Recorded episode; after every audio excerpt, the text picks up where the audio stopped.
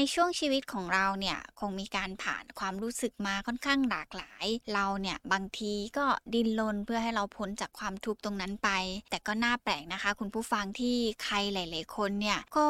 มีคำนิยามของคำว่า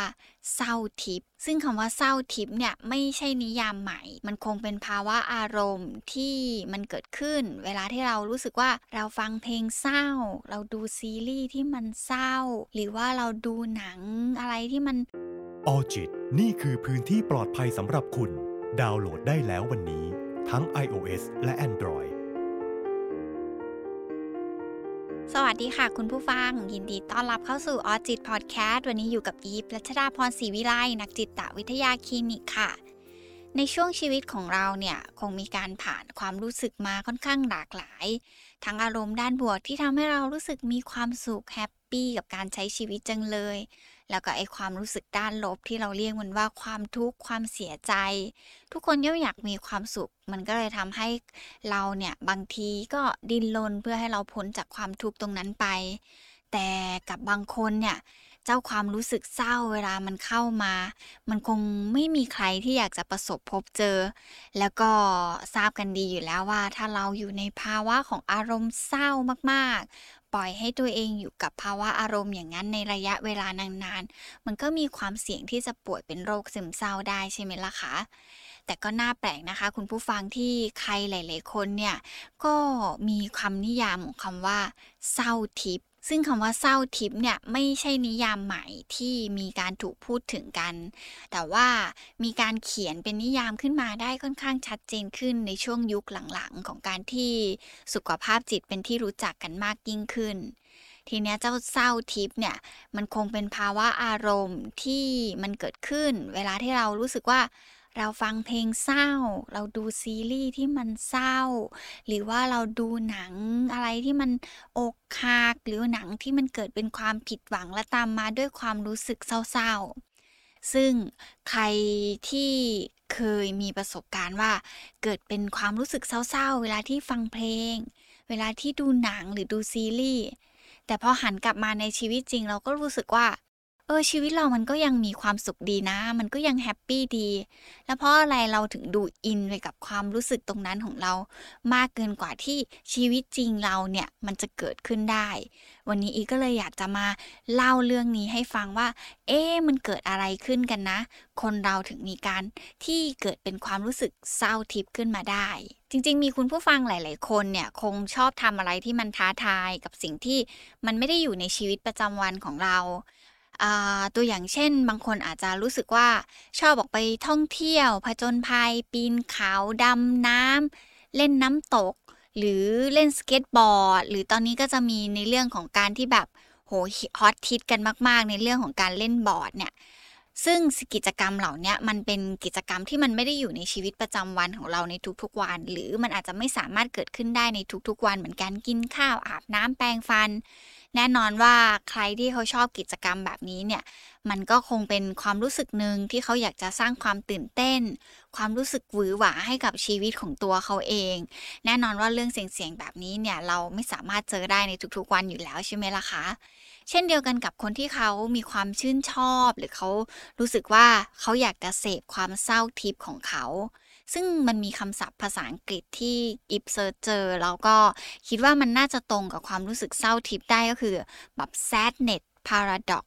มันเป็นภาวะอารมณ์หนึ่งที่มันเกิดขึ้นสำหรับคนที่มีความชื่นชอบกับความเศร้า แต่ชีวิตประจำวันของเขาเนี่ยดูแฮปปี้ดี ดูแบบดีดายังคงแบบฟังก์ชันในการใช้ชีวิตของตัวเองได้เป็นอย่างดี ทุกอย่างในชีวิตเขาเนี่ยราบลื่นไปหมดเลย ทั้งเรื่องครอบครัว คนรัก เพื่อนร่วมงาน การทำงานก็ประสบความสำเร็จ ดังนั้นความเศร้าแบบทิพย์เนี่ยมันก็เป็นอีกทางหนึ่งที่มันทำให้พวกเขาสามารถดื่มดามสัมผัส แล้วก็เรียนรู้ไปกับความรู้สึกตรงนั้นของตัวพวกเขาเองได้ ซึ่งไอความรู้สึกเศร้า เศร้าทิพย์ที่ว่าเนี่ยมันอาจจะไม่ใช่ความรู้สึกที่มันเกิดขึ้นได้ในทุกๆวัน หรือเขาอาจจะไม่ได้เผชิญกับความรู้สึกเศร้าทิพย์ของตัวเองได้ในทุกๆวัน ซึ่งมันคล้ายๆ กันกับคนที่เขาชอบกิจกรรมผจญภัยที่เขารู้สึกว่า อยากจะได้ความเสี่ยงความตื่นเต้นที่มันไม่สามารถเจอได้ในกิจวัตรประจำวันนั่นแหละค่ะคุณผู้ฟัง คนที่เขาเศร้าทิพย์เขาก็อาจจะมีความรู้สึกคล้ายๆ กันในรูปแบบนั้น เราหลีกเลี่ยงไม่ได้นะคะว่าเจ้าเพลงเศร้าเนี่ยมันทำให้เราดำดิ่งไปกับเนื้อเพลงทำนองเพลงจนทำให้เราเนี่ยรู้สึกเศร้ามากกว่าเพลงทั่วๆไปที่เราฟัง อีกอย่างหนึ่งเลยที่เราหลีกเลี่ยงไม่ได้ เจ้าเพลงเศร้าเนี่ยมันมักจะขึ้นแบบท็อปไฟ ของเพลง ในทุกๆเดือน ทุกๆ สัปดาห์จะต้องมีเพลงเศร้าติดอยู่ในชาร์ตตรงนั้นด้วย ไม่ว่าจะเป็นเพลงไทย เพลงสากล ที่เป็นเพราะว่าที่เป็นแบบนั้นเนี่ยก็เพราะว่าเจ้าเนื้อหาของเพลง มันชวนให้เราคิด ชวนให้เราหวนกลับไปตามความรู้สึกของเนื้อเพลงตรงนั้น มากไปกว่านั้นแล้วเนี่ยทำนองเพลงมันจะค่อนข้างช้า แล้วก็ซาบซึ้งกินใจ พอมาบวก กับเนื้อเพลงที่มันทำให้ความเศร้ามันทวีคูณขึ้นไปได้เนี่ย เพลงเศร้าก็เลยทำให้สุนทรียภาพในการรับฟังเนี่ย มันดูลึก มันดูจับจิตจับใจกับความรู้สึกของเราได้ดีเลยทีเดียว ซึ่งมีนักจิตวิทยาท่านหนึ่งเคยบอกไว้ว่าแบบ เวลาที่คนเรากำลังมีความเศร้า แล้วเวลาที่เราเนี่ยได้ฟังเพลงเศร้า มันจะทำให้เรารู้สึกผ่อนคลายขึ้นทำให้เรารู้สึกดีขึ้น เพราะมันเหมือนกับว่าตัวเราเองเนี่ยมีเพื่อนคู่ใจ มีเพื่อนที่คอยปลอบประโลมจากคนที่อยู่ในเนื้อเพลง ไม่ว่าจะเป็นนางเอก MV คนแต่งเพลง หรือว่าเนื้อเพลงมันอาจจะทำให้เราเกิดเป็นความรู้สึกว่าเออเราก็มีใครสักคนหนึ่งที่แบบอยู่ข้างๆ คอยปลอบประโลมใจเรานะเช่นเดียวกันนะคะคุณผู้ฟังคนที่เขามีความรู้สึกดีหรือว่าแฮปปี้ในชีวิต เวลาที่เขาฟังเพลงเศร้าเนี่ย มันก็จะทำให้ตัวความรู้สึกบางอย่างเนี่ย มันค่อยๆผ่อนคลายลง มันเบาบางลง จิตใจอาจจะค่อยๆ รู้สึกสงบมากยิ่งขึ้น จากการที่เขาเนี่ยมาฟังเพลงเศร้าแล้วปล่อยอารมณ์และความรู้สึกของเราออกไปในทิศทางของความเศร้าทิพย์ได้ เพราะจริงๆ ความเศร้าทิพย์เนี่ยมันทำให้จิตใจของเราเนี่ยค่อนข้างสงบแล้วก็เยือกเย็น คือการเปิดใจสัมผัสกับความเศร้าที่เราไม่ได้เศร้าจริง ๆ เนี่ย หลายคนอาจจะมองว่ามันก็มีประโยชน์เหมือนกันนะที่เรามีความรู้สึกเศร้า หากเพียงแต่ว่าตัวเราอาจจะเศร้าไปเพียงแค่โมเมนต์ตรงนั้นของตัวเราเอง อารมณ์และความรู้สึกเศร้าเนี่ยมันทำให้เรากลายเป็นคนแบบสุขุม เยือกเย็น จิตใจสงบขึ้นได้ การเปิดใจสัมผัสความเศร้าในวันที่เราไม่ได้เศร้าจริง ๆ นั้นเนี่ยหลายคนคงคิดว่ามันก็คงมีประโยชน์ในตัวของมันเอง พวกเขาอาจจะไม่ได้เพียงแต่ฟังเพลงเศร้า แต่อาจจะรวมไปถึงการดูหนังดราม่าดูซีรีส์ที่มันซึ้งๆนางเอกและพระเอกสวยๆหล่อๆแต่ไม่สมหวังกัน เพราะถือว่าเป็นการเปิดประสบการณ์ เพื่อช่วยให้ตัวพวกเขาเนี่ยดำดิ่งไปกับความรู้สึกเศร้าได้อย่างสมจริงมากยิ่งขึ้น จนหลาย ๆ คนก็เกิดเป็นความรู้สึกเริ่มชินชากับความรู้สึกเศร้าตรงนั้น ทีนี้เนี่ยประโยชน์ของมันอยู่ตรงที่ว่า ถ้าในวันที่ชีวิตเราแฮปปี้ดี มีความสุขดี แต่เราเนี่ยสามารถสร้างความเศร้าทิพย์ได้จากการฟังเพลง จากการดูหนังหรือจากการดูซีรีส์ แล้ววันหนึ่งตัวเราเองต้องเผชิญกับความรู้สึกเศร้า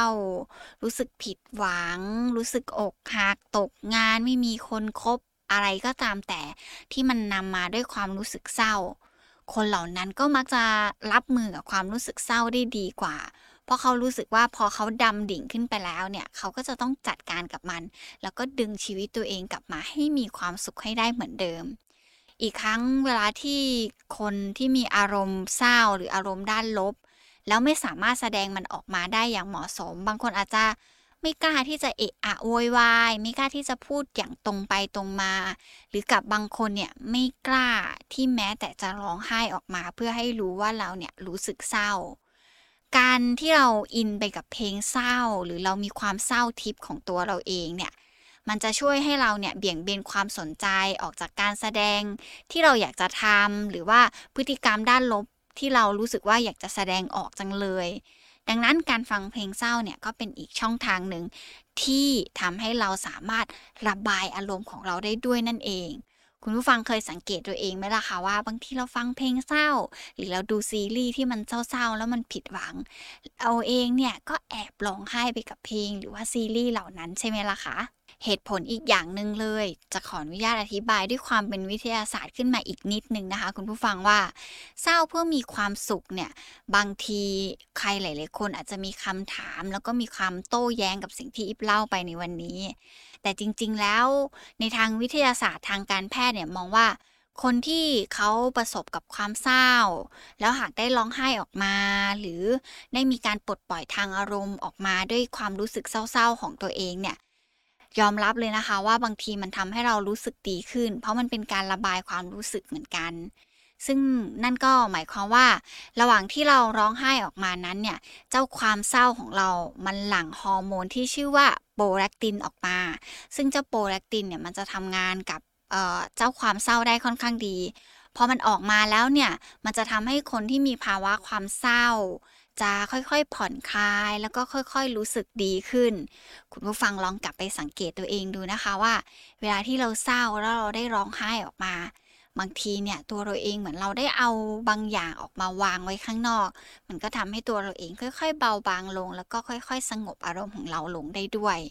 เช่นเดียวกันนะคะสำหรับคนที่เขาฟังเพลงเศร้าดูซีรีส์ที่มันเศร้า ร่างกายก็จะหลั่งฮอร์โมนนี้ออกมาได้เหมือนกัน แล้วพอฮอร์โมนของเขาในส่วนเนี้ยหลั่งออกมา เขาก็จะทำให้รู้สึกว่ามันสงบขึ้น มันผ่อนคลายมากยิ่งขึ้น แต่ยังไงก็ตามนะคะ คุณผู้ฟังทีมสุขภาพจิตแล้วก็จิตแพทย์หลาย ๆ ท่านเนี่ย แนะนำว่าเราควรเสพติดความทุกข์ความเศร้าทิพย์ของเราเนี่ยเอาแต่เพียงพอดีอาหากว่าเราเสพมากเกินไปอยู่กับความรู้สึกนั้นมากเกินไป เราอาจจะเข้าไปติดกับดักของการวนลูปความเศร้าตรงนั้น จนบางทีเนี่ยตัวเราเองไม่สามารถดึงตัวเองออกมา และมันก็จะส่งผลต่อสุขภาพจิตของเราในระยะยาวได้ด้วยเช่นเดียวกันเศร้าทิพย์เนี่ยเป็นอีกหนึ่งความรู้สึกเลยที่ใครหลายๆคนค่อนข้างชื่นชอบ ซึ่งมันก็แสดงให้เห็นแล้วนะคะว่าความเศร้ามันก็ไม่ได้แย่เสมอไป มันอาจจะเข้ามาช่วยกระตุ้นทำให้ตัวเราเองเกิดเป็นความรู้สึกบางอย่าง มีการหลั่งฮอร์โมนบางอย่าง แล้วก็นำไปสู่ความรู้สึกที่เราไม่เคยสัมผัสได้ในชีวิตจริงของตัวเราเอง มากไปกว่านั้นเลยหากเรารู้จักที่จะเศร้าอย่างพอดี และมีสติเท่าทันความรู้สึกของตัวเราเองสำหรับใครที่กำลังรู้สึกเศร้าและไม่สามารถจัดการกับตัวเองได้ ก็พยายามอย่าให้ตัวเองดำดิ่งหรือว่าหมกมุ่นอยู่กับความรู้สึกนั้นนานเกินไป เพราะมันอาจจะทำให้ตัวเราเองนำไปสู่ภาวะของโรคซึมเศร้าได้ ส่วนใครที่ชอบความเศร้าทิพย์แล้วก็รู้สึกว่ามันนำมาซึ่งความรู้สึกของความสุขหลังจากที่เราได้พบกับความเศร้าตรงนั้นแล้วเนี่ย ย้ำอีกครั้งหนึ่งนะคะ คุณผู้ฟังอย่าให้มันมากเกินไป เพราะเดี๋ยวจะกลายเป็นว่าตัวเราเองจะอ่อนไหวไปกับความเศร้าตรงนั้น เราจะหมกมุ่นกับความรู้สึกเศร้าทิพย์ของเรามากเกินไปจนเราวนลูปบางทีเนี่ยเราจะนิยมความดราม่าแล้วมันมีมากเกินไปจนสุดท้ายเราไม่สามารถแยกออกได้ว่า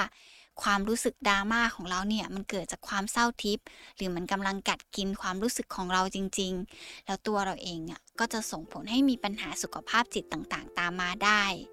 วันนี้ขอบคุณมาก ๆ เลยนะคะ ที่รับฟังไว้เจอกันใหม่อีพีหน้า สวัสดีค่ะออจิตนี่คือพื้นที่ปลอดภัยสำหรับคุณ ดาวน์โหลดได้แล้ววันนี้ ทั้ง iOS และ Android